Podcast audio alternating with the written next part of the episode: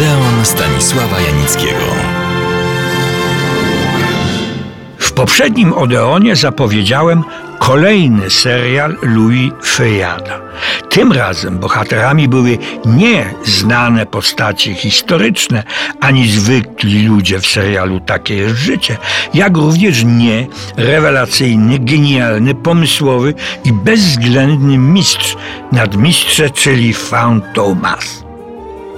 Głównymi bohaterami ostatniego serialu Fejada były postacie niezwykłe, budzące zawsze i wszędzie, pod każdą długością i szerokością geograficzną nie strach, ale przerażenie. Tytuł pierwszego filmu tego serialu wyjaśnia wszystko. Brzmi on bowiem jednoznacznie Wampiry. Mamy rok 1915. Na wszystkich frontach trwa okrutna, krwawa, obłędna pierwsza wojna światowa. Nie sądzę, żeby Louis Feuillade, jest on tu również scenarzystą, czynił jakieś bezpośrednie związki między tymi dwoma faktami, ale wykluczyć się tego nie da. Posłużę się informacjami ze znakomitej książki naukowej Kino Nieme, bo własnych doświadczeń w tej materii nie mam. I tak, pierwsze zaskoczenie. Tytułowe wampiry to nie nocni krwiopijcy, a przestępcza szajka dokonująca śmiałych napadów i rozbojów.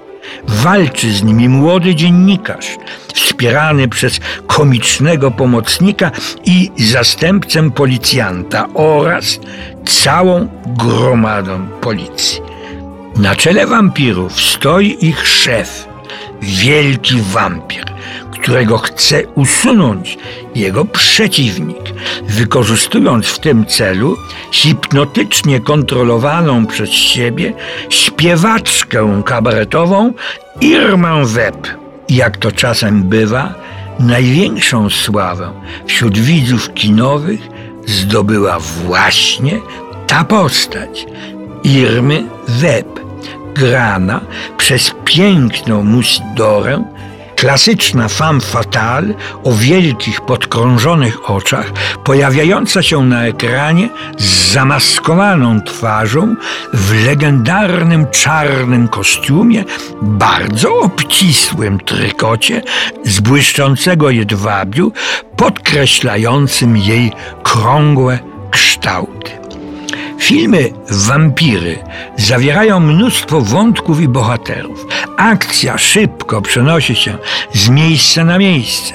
Sekwencje kolorowane podkreślają zmieniające się pory dnia i nocy oraz rodzaj oświetlenia. Przemyślana i efektowna plastyka kadrów stała się cechą twórczości Fejada, który zwiększa emocjonalnie zaangażowanych widzów.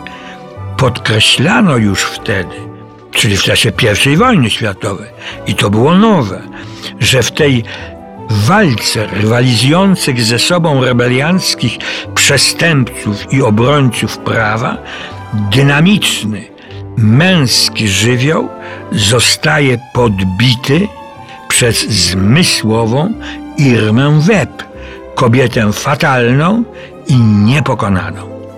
Tę niezwykłą postać kobiety wampira, czyli raczej wampirzycy, gra a nie była to nie jest rola łatwa, wtedy przeszło 100 lat temu była czymś niezwykłym i pionierskim.